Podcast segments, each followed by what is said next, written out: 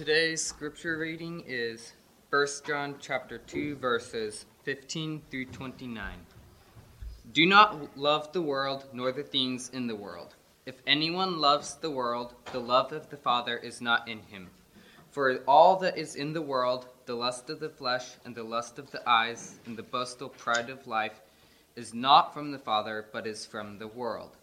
The world is passing away and also its lusts but the one who does the will of God lives forever. Children, it is the last hour, and just as you heard that Antichrist is coming, even now many Antichrists have appeared. From this we know that it is the last hour. They went out from us, but they were not really of us. For if they had been of us, they would have remained with us, but they went out, so that it would be shown that they are all not of us. But you have an an anointing from the Holy One, and you all know. I have not written to you because you do not know the truth, but because you do know it, and because no lie is of the truth. Who is the liar but the one who denies that Jesus is the Christ? This is the Antichrist, the one who denies the Father and the Son. Whoever denies the Son does not have the Father. The one who confesses the Son has the Father also. As for you, let that abide in you which you heard from the beginning. If that yeah, if what you heard from the, the beginning abides in you, you will also abide in the Son and in the Father. This is the promise which he himself made to us, eternal life. These things I have written to you concerning those who are trying to deceive you. As for you, the anointing which you received from him abides in you, and you have no need for anyone to teach you. But as his anointing teaches you about all things, and is true and is not a lie, and just as it has taught you, you abide in him. Now, little children, abide in him, so that when he appears, we may have confidence and do not shrink away from him in shame at his coming. If you know that he is righteous, you know that everyone also who, practice, who practices righteousness is born of him.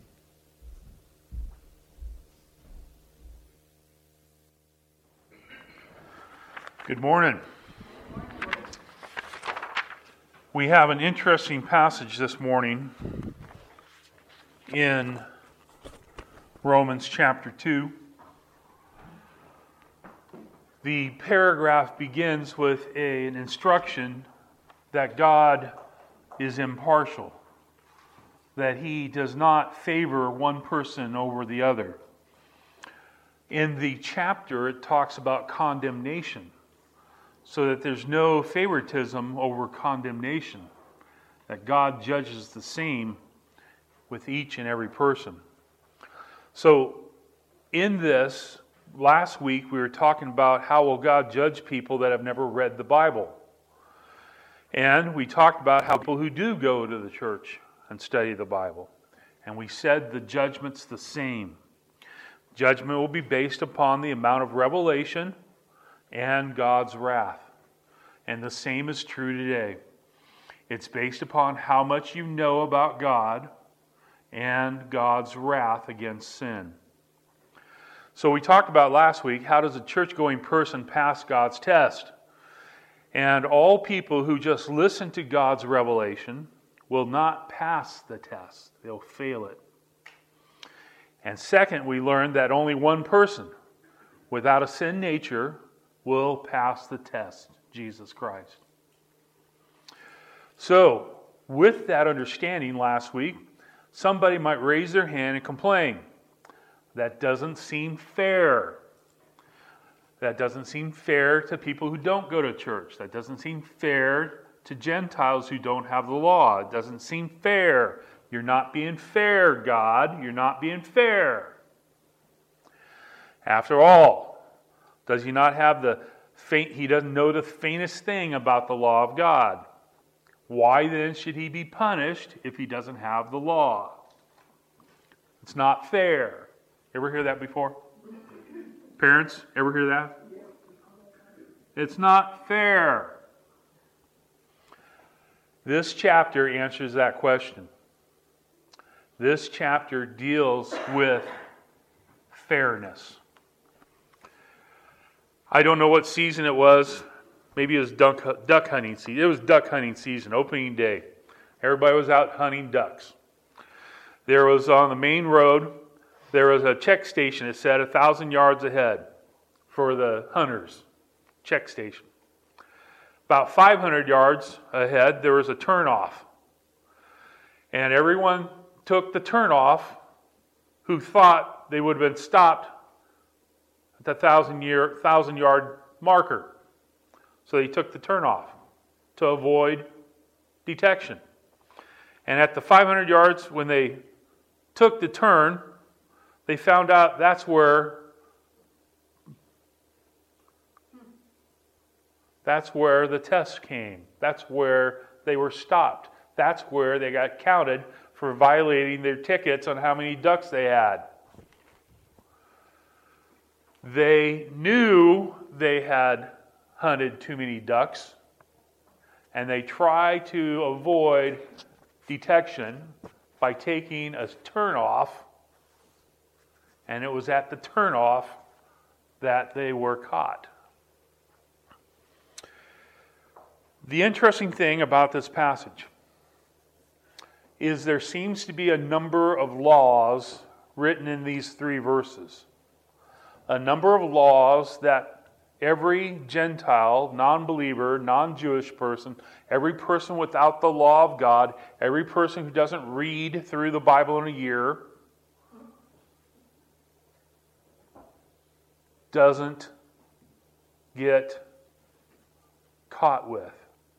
And these laws seem to come with your creation from God the Creator. He seems to give everybody internal laws. So, uh, we may be different than everybody else. We may be different than every other commentary you read, but we're going to look at a number of laws that every person has. Everybody ready? It's going to be good. This will help you in your witnessing to non believers because they do have laws that God has given them that they know they break. Here we go. Look at verse 14. Verse 14. For when Gentiles who do not have the law do instinctively the things of the law, these not having the law are a law unto themselves. A law unto themselves. There is a natural problem that occurs.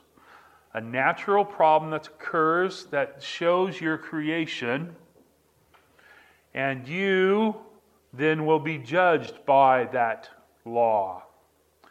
Put it this way How will a person be judged by a holy and righteous God if they've never read the Bible? if they've never read the Bible. Number one, he must perfectly keep the God given natural moral law. Natural moral law. Now, that's, that's how I'm translating it, that's how I'm communicating it. It's natural, they don't have to do anything to get it, it comes with their body. They have a natural moral law. In other words, the sinner knows the difference between right and wrong. If you want to prove me right or wrong, try taking a non believer's wallet.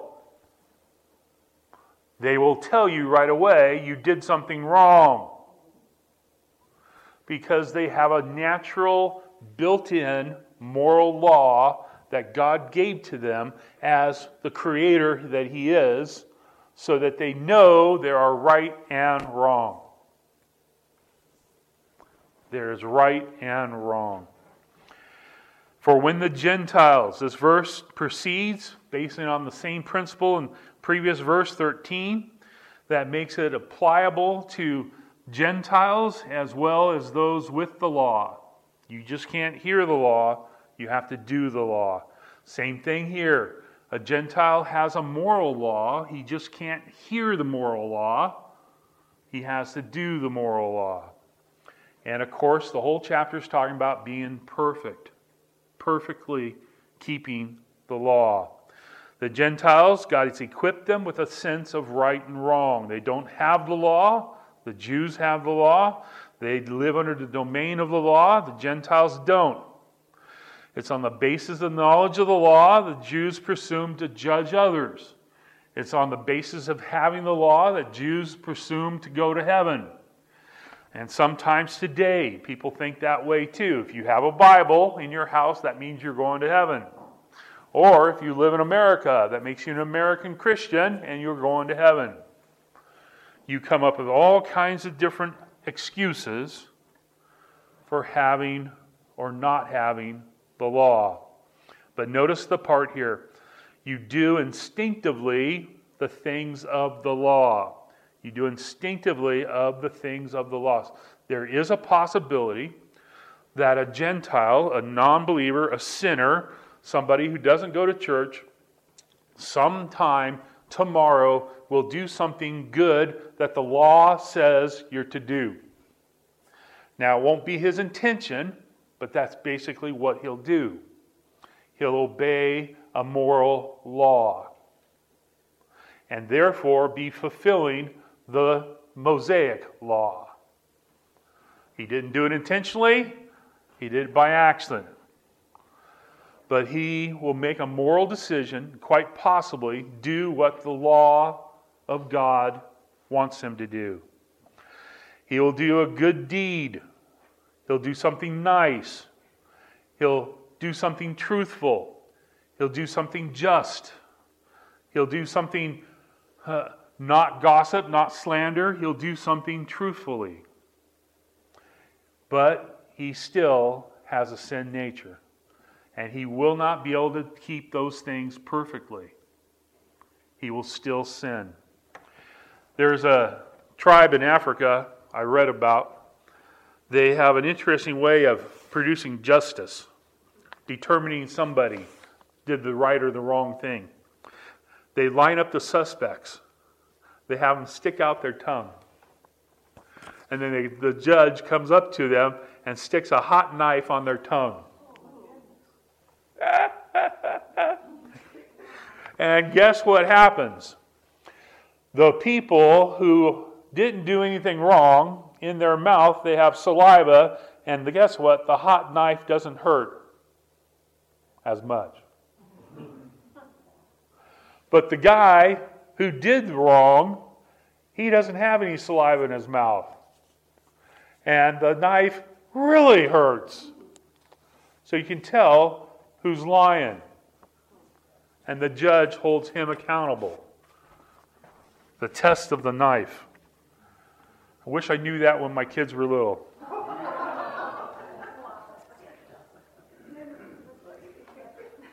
we would have had a lot less problems. How will a person be judged by a holy and righteous God if they've never read the Bible? Look at verse 14 not having the law are a law to themselves, are a law to themselves. Number two, he must perfectly keep the God given natural reason law. The natural reason law. In other words, he will make a logical decision and make a law to himself. He will have a law that applies to himself, and he will keep it. By the way, if he keeps it, he will then have a problem because the sinner knows what he has made to himself to be right or wrong. And because he has a sin nature, he will always do the wrong. He will always do the wrong. So, to themselves, uh, the Greek writers talked a lot about reason in that day, and how the reason has superior virtue to it and guides you better than an external law could. You live by reason. Gentiles are a law to themselves. It directs attention to their nature, to their reason in their nature. And in light of reason and divine providence, they consider that they do the right thing and not the wrong thing and they do it by reason. So, I would put forth this morning that so far we have two laws. We have a moral law where they can tell what's good and right and right and wrong, and then a reason law where they make decisions and they say this will be a good decision for us to do. And even that they will break. Third, verse 15. In that they show the work of the law written in their hearts, their conscience bearing witness, and their thoughts alternating occur, accursing or defending them, accusing or defending them. How will a person be judged by a holy and righteous God if they've never read the Bible? Three, they will, must perfectly keep the God given natural personal law. Personal law. Now, I'm going to I'm going to put this up together so that I believe that every non believer has a moral law, they have a reason law, and they have a personal law. All three of these laws they try to keep in their moral being created by a moral God. They try to do these things, and it's impossible for them to do. Every law they break. They break their moral law, they make they break they make they break their reason law and they break their personal law. They break it. Now, when the sinner breaks this law, He's making commitments to what is right. He's making commitments to what is right. In other words, he's making decisions on what would be right for him and how he will live his life. And he will break it. He will break it. He will show that the work of the law, uh, that's an interesting word. That's a word that Paul likes to use in his letters, and we find it all through the New Testament only written by Paul. Peter doesn't use this word. Luke doesn't use this word. John doesn't use this word. Only Paul. The work of the law. This is a phrase that we only find here. The work of the law. By their own reason, they made a law similar to the law that was revealed by the Jews. They made this law because they're moral by creation. They made a law based upon reason and they applied this to themselves and made it a law to them. So they personally have this law. And they break it. They are not not only try to obey God's revealed law, but they try to break their own laws. Both the Jews and the Gentiles will be judged on their failure to keep their laws. More revelation you have, the more you're going to break the law. And of course, if you have special revelation with the law or what the Bible says, you're going to be held accountable because you know better than just right and wrong. And it's written on your hearts. Passive, written on your hearts. And it seems to indicate that God's the one that writes it on their hearts. Passive. God writes it on their hearts. Gentiles will occasionally obey their personal law, moral law, their reasonable law. They'll maybe do it by mistake and do what God's word says to do. In their hearts, they may have feelings towards that law, but most of the time, they will break it. They will break it. Whenever their sin nature takes over, they'll break the law. Fourth, Verse 15 They may show the work of the written law, law written in their hearts, their conscience bearing witness, their conscience bearing witness. How will a person be judged by a holy and righteous God if they've never read the Bible? Fourth, he must perfectly keep God's natural conscience law. Natural conscience law. Because of this conscience, the sinner knows after the action if it was right or wrong. A non believer, after they do something either good or evil, knows it afterwards through their conscience.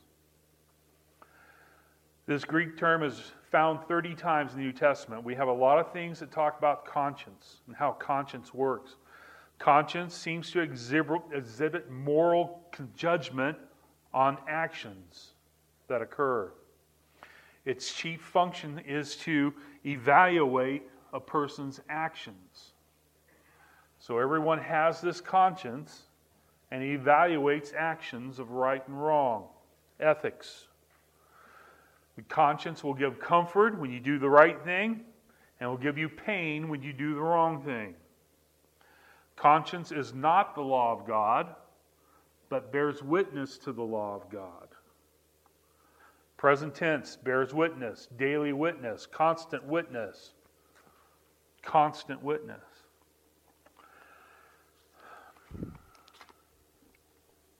Talks a lot about conscience. Let's go down this road just a couple minutes here. Conscience is important part of human nature.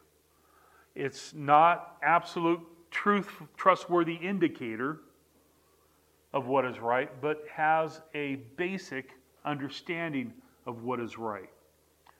In other words, in our Bibles, we have consciences described as good, Acts 23, as clear, 1 Timothy 3. We have consciences described as guilty, Hebrews chapter 10, corrupt, Titus 1, weak, 1 Corinthians 8, seared conscience in 1 Timothy 4. We have consciences that are oversensitive in 1 Corinthians 10.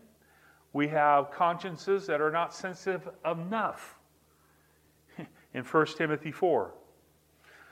God uses consciences in three different ways. Now, for a non believer, their conscience will usually give a positive or negative reaction after an action was done. But for a believer, God works a lot more in your conscience. For instance, when you are saved, the Holy Spirit cleanses your conscience and puts it to work the proper way. Three basic ways God moves you, exhorts you, or changes you, or challenges you. One, the Holy Spirit working through your conscience. The Holy Spirit working through your conscience. The Holy Spirit will use your, your conscience to warn you before and after you do something righteous or evil. Second, the Holy Spirit's working through the Word of God, the Bible. The Bible, you'll read something, and the conscience will be affected by what you read and will strengthen either your, your opinion or comfort or the pain that you have because you did sin. The Holy Spirit used the Word of God. Also, third, the Holy Spirit working through other believers will have an effect in your life and will affect your conscience so that you, through admonishment of another believer, you'll grow, mature, make your conscience stronger, so you will not give in to that temptation to sin. So, your conscience does a lot of things. Real quick, turn to 1 Peter. Keep your finger in Romans. We're coming back. 1 Peter chapter 3.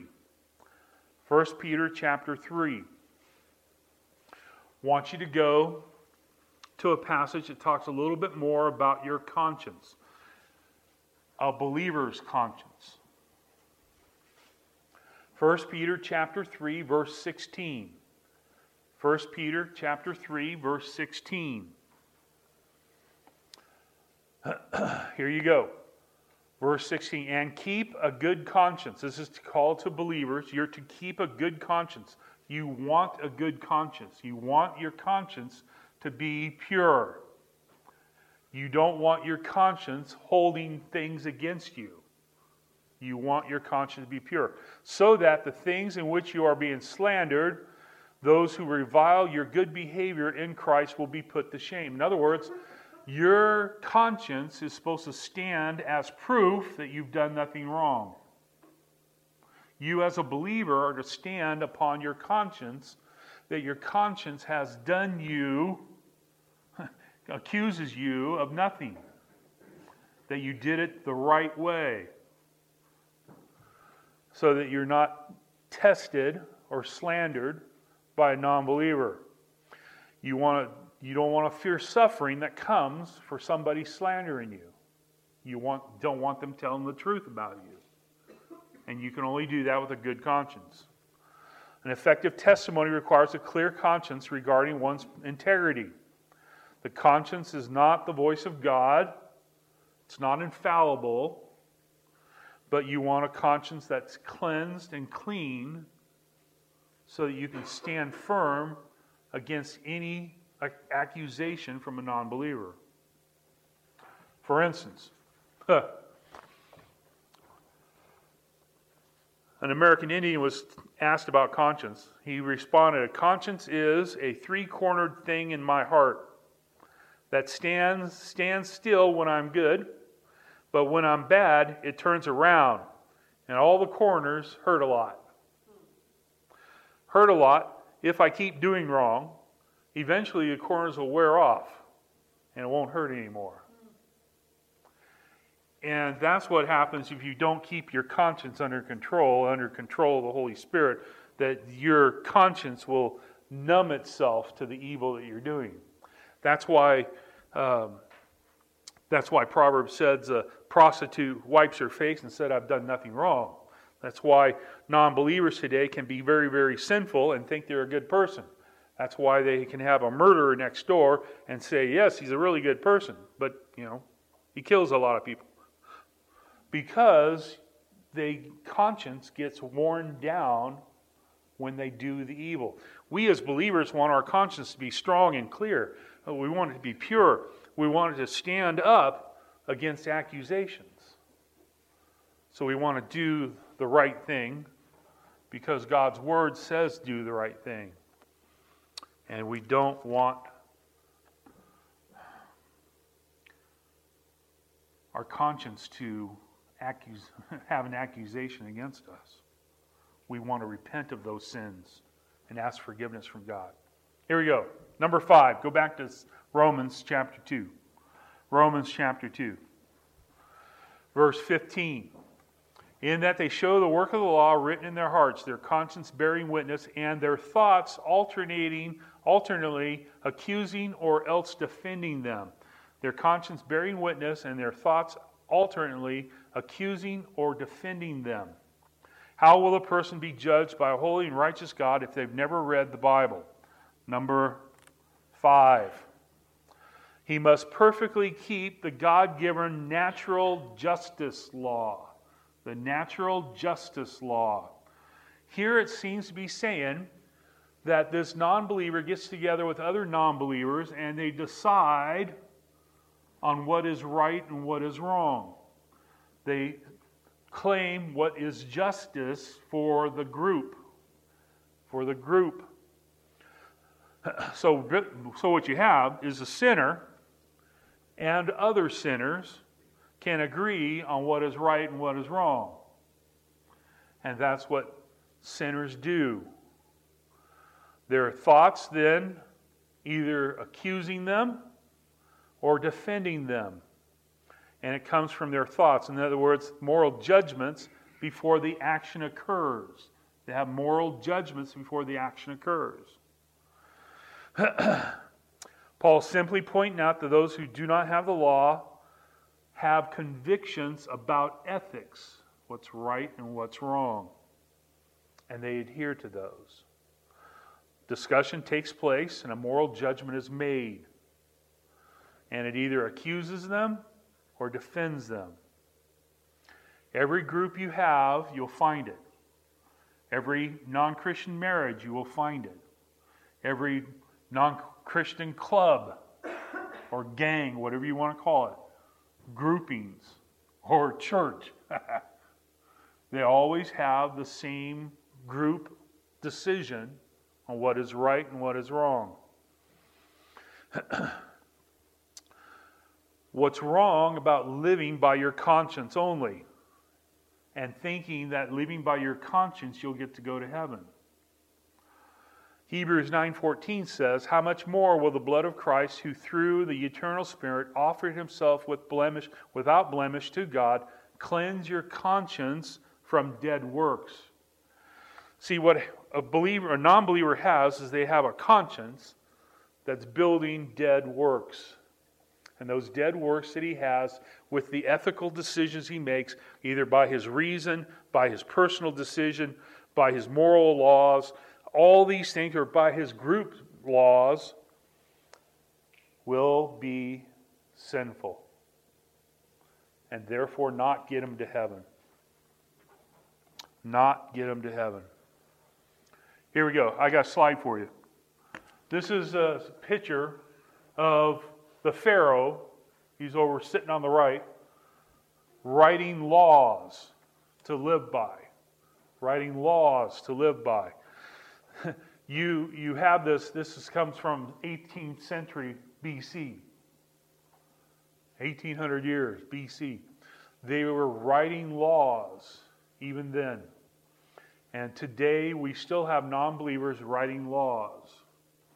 And part of our problems in our society is that we have non believers writing our laws. And those laws are not biblical, they go against what God says because they come from dead works. So, I believe a non believer has at least these five laws. So, these five laws, he'll, he'll wake up tomorrow morning and he'll try to live by these laws. And I don't know how long it will take 30 minutes, 40 minutes, an hour before he breaks these laws. And he will sin because his sin nature is sinful. And he will do everything he can and he will sin. And even if he's a good person, a good sinner, and sins, let's say, 10 times, 10, 10, 10 times a day, let's say he sins 10 times a day, a really good, good sinner, okay? That's what? 10 sins in a week, that's 70 sins. In a year, that's however many sins, right?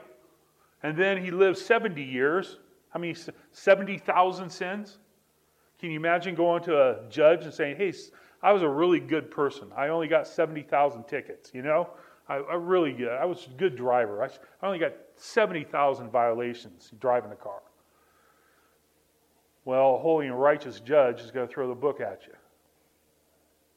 Because you think that's good, that's not good.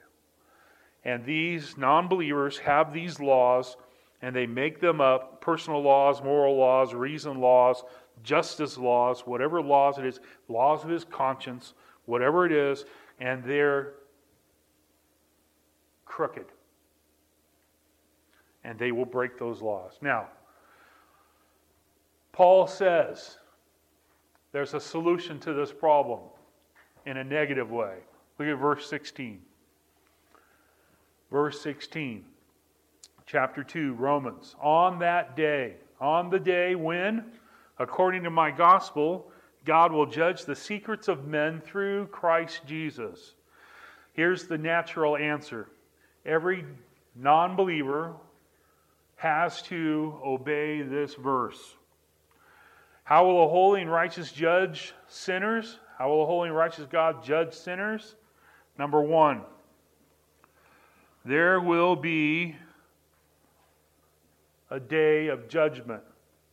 The question will be Are they ready for Judgment Day? Are they ready for Judgment Day?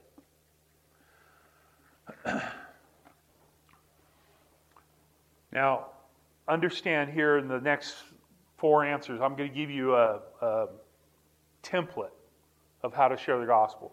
Now, I'm not saying say these words or ask these questions.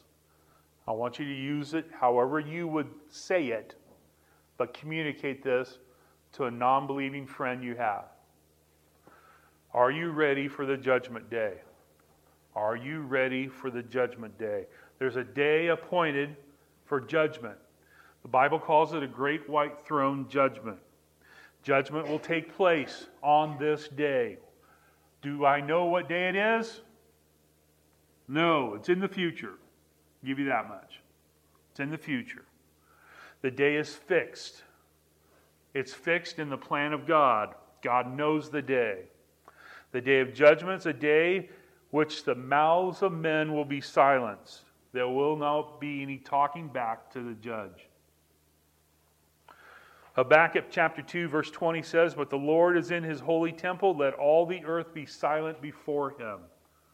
And all the earth will be silent before God. No man will have an excuse, because there'll be in that day a great judgment and a great throne. 1 John chapter 2, which we read for scripture reading, talks about verse 28 says, Little children, abide in him, so that when he appears, we may have confidence and not shrink away from him in shame at the time of coming. There'll be two experiences confidence or shame. Confidence or shame. what happens when the day of judgment comes? If you're a believer in Jesus Christ, there'll be confidence. If you're not a believer in Jesus Christ, there'll be shame. Verse 29 If you know head knowledge that he is righteous, you know heart knowledge that everyone who practices righteousness is born of him. Believers will react in confidence, non believers will shrink away. You need to abide in Jesus Christ now. Imperative, command. You are to obey it. You're to abide in him. You abide in Jesus Christ, you'll obey him.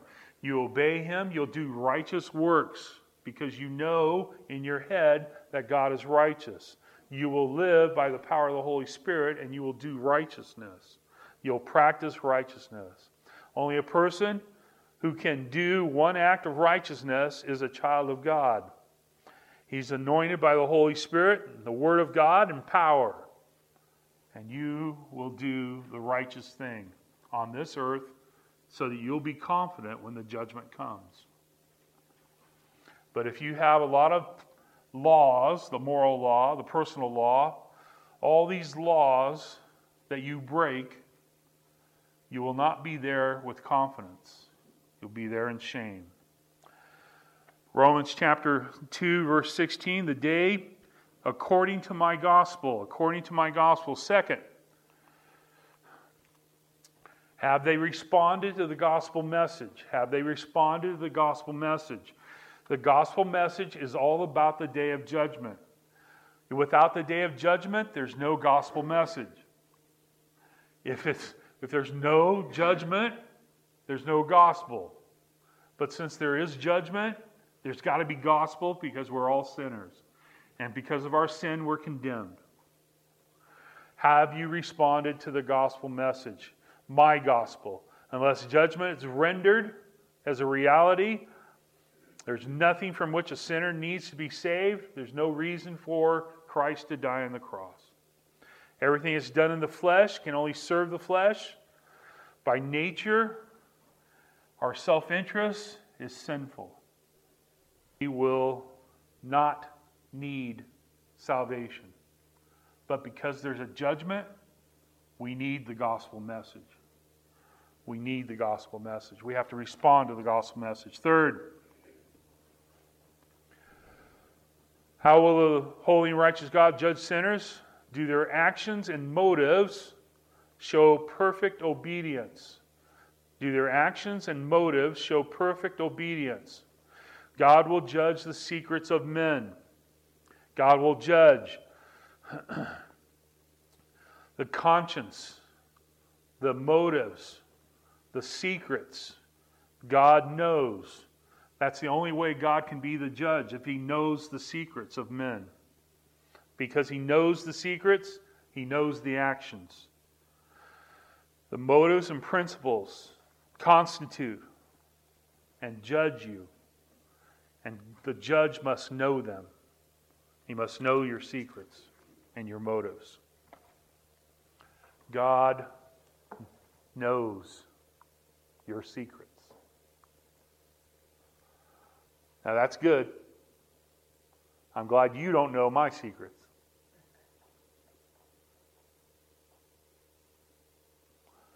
Because if you did, there would be no preacher up in any church anywhere.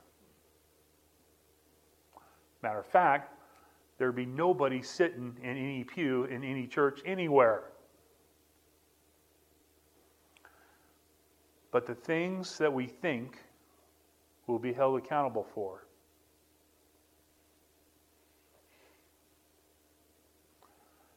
And those sins deserve an eternity in a lake of fire.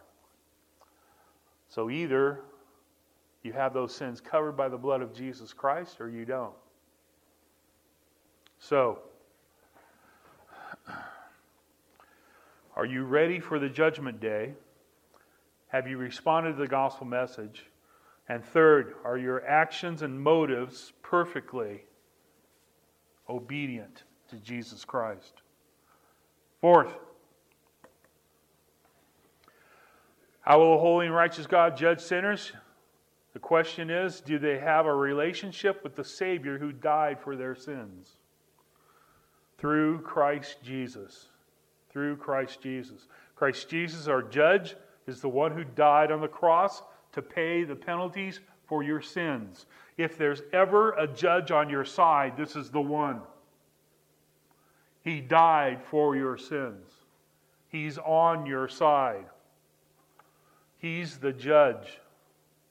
He knows the people who abide in him and know the people that rejected him. And you will be judged based upon who Jesus is to you. If your life is not ready for the day of judgment, or if your friend is not ready for the day of judgment,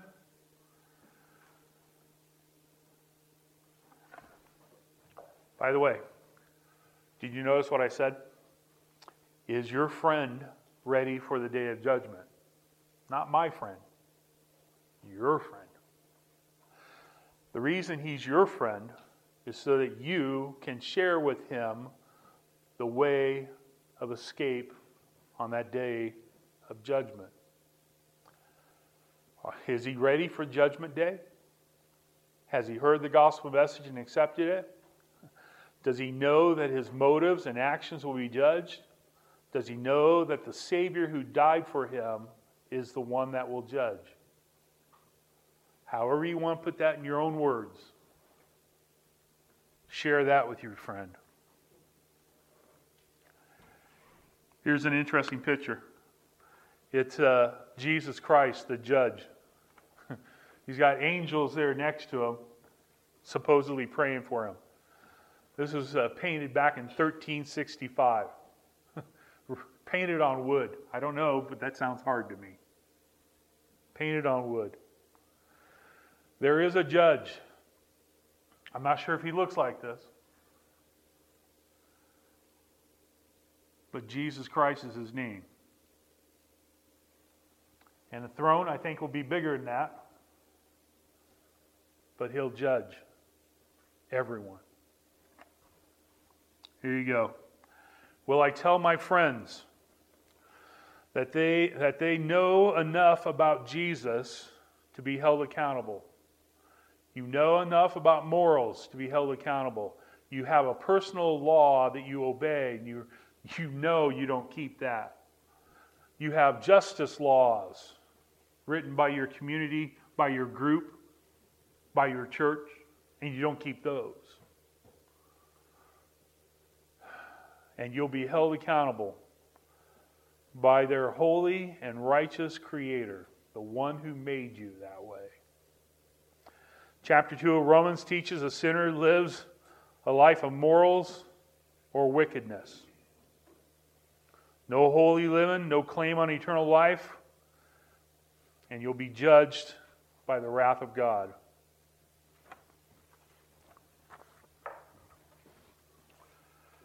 Do you remember uh, Sherlock Holmes? You read Sherlock Holmes? The guy that wrote that, Sir Arthur Doyle. You know him? Well, you don't know him, but you know of him. He was a crack up. I would have been best friends with him. You know what he did? Every once in a while, he would, sell, he would send a telegram to about a dozen of his friends. Send him a telegram. He would say, quote, fly at once Fly at once, all is discovered. Unquote. Fly at once, all is discovered. Unquote. And every time he did it, all his friends would leave the country.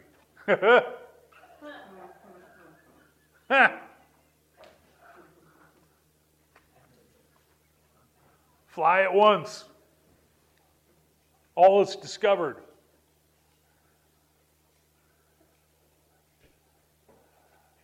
Sounds like something a Fabaris would do.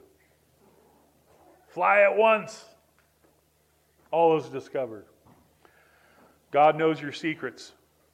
And if your heart is trusting Him, God knows that. If you're abiding with Jesus Christ, God knows that. If you are rebelling against God, God knows that. If you're going through the motions of trying to be good, God knows that. And a lot of good people will be at the great white throne. Matter of fact, some of them will know words. They'll say, Lord, Lord, thinking that's a Christian word. And Jesus, the judge, will say, I never knew you. So, are you ready for Judgment Day? Are you ready for the Judgment Day? Father, I thank you for this time in your word. I pray, Father, that your Spirit would use this, this passage to challenge us, to make us stronger, to grow our faith, to help us, Father, to evangelize to our non believing friends. I pray, Father, that you would help us to share with those who think they're a Christian because they do certain things. And I pray, Father, that we would change their minds about their moral conscience, about their personal laws, about their group laws, about what they think about their actions they're going to do. And I pray, Father, that we would get them to repentance and faith in Jesus Christ.